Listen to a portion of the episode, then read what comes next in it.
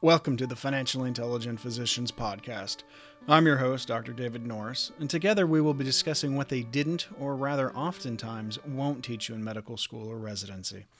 Now, my mission and purpose is to help you develop the practice you desire through business education. And over the course of these podcasts, we're going to cover topics such as leadership, financial intelligence, patient satisfaction, process improvement, negotiations, and many more. Welcome. And in this episode, we're going to talk about some questions that you need to ask before you begin any process improvement uh, initiatives. So, like I've said before, good leaders ask good questions, and, they do this so they can gain understanding and help those they lead uh, as well. Now, change managers also do the same, and they're always asking questions that will help them implement change more effectively. So, we're going to talk about a couple questions I want you to ask uh, as you go to improve any process, uh, as you want to fix anything in your practice. These are the same questions that I always ask before I start a, pro- uh, a, process improvement initiative. So, the first question is Does this process support the mission and purpose of the organization? Now, this question first assumes you know and understand what your mission and purpose uh, is of, in, in the organization.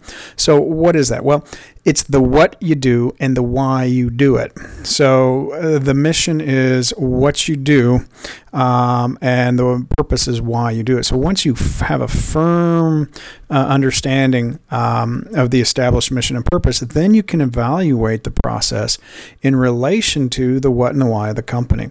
So does this process help move the company closer to achieving its mission and purpose? Um, is this process required for the company to meet its mission and purpose? Now, if, if the answer is no to either one of those, then you need to ask why is this process in existence and why is it here? So the second question is uh, Does this process add value? So, does this process make a meaningful contribution to the company? Um, if it's required, then how might you make it more meaningful, more more important, more powerful? Um, what's the value of the process to the company? Now, if the answer to question one is in the affirmative, yes, this does support the mission and purpose, then this question focuses on the degree to which the process supports the company and also gives you an idea of how hard you might want to focus on this initiative plan, uh, improvement initiative plan, and how much time, energy, and money you might want to invest in it. So, the third question that we ask is Is this process in control? So, it starts off with How are you monitoring the process? How do you know if you're in control or not? You know, what are your acceptable limits and tolerances? How did you establish those limits in the beginning? You know, and, and how are you collecting the data about the process and its performance. Um, sometimes the processes support the organization and add value, but it's not in control. Errors and omissions then might occur, and, and things tend to slip through the cracks. What you want to do is you want to determine what the acceptable limits are and how you might be better uh, might better uh, monitor the process.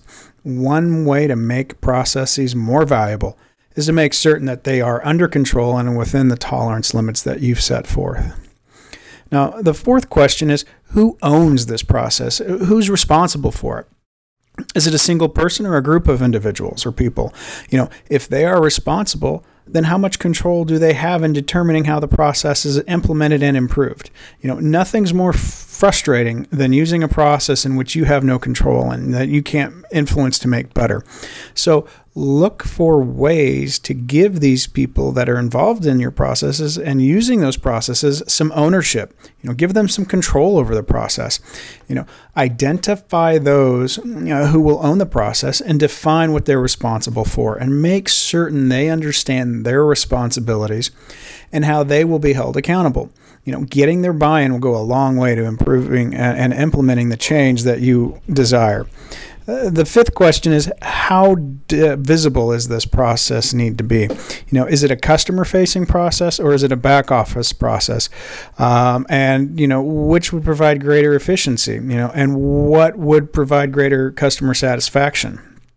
Um, if is do we need to move it from the back to the front or from the front to the back? So, you know, let, us face it, there are some processes that the customer doesn't want to see or do, they don't need to see. You know, it's kind of like hot dogs are delicious, but nobody wants to see how they're made. Many times, our processes aren't designed with the customer in mind. So, what I encourage you to do is plan out which processes should be witnessed by your customer and which should be kind of tucked away in the background, away from their, their eyes. You know, so ask yourself which one of the processes should be visible to your customer and which ones don't they need to see. The sixth question is how efficient is this process? You know, how well does this process do what it's intended to do? How simple is it? Uh, how simple can you make the process? You know, a less complex process is uh, going to be easier uh, for your people to use it. Making a process simple will also help reduce errors and make it easier for you and those who are responsible for it better able to manage it. And then the final or the seventh question is how can we improve this process? What steps need to be removed, added, or modified to make this process better? You know, continuous improvement should be your goal. And, and how, how can you make the process better? Always be asking that question. And as you begin to improve the process, um, uh, start with the very first question above and uh, work your way down through these through these questions. So, to ensure that you make the most effective and powerful changes to your process in any organization, always begin with asking these seven questions and never assume you know the answers to all of them. And I encourage you to always ask these questions, and then if others come to mind, ask those, but never be afraid to ask uh, good questions. Well, I'm very happy you decided to invest in yourself today. It's the best investment you'll ever make. Thanks for listening, and if you're enjoying these podcasts, please share them with your friends and colleagues.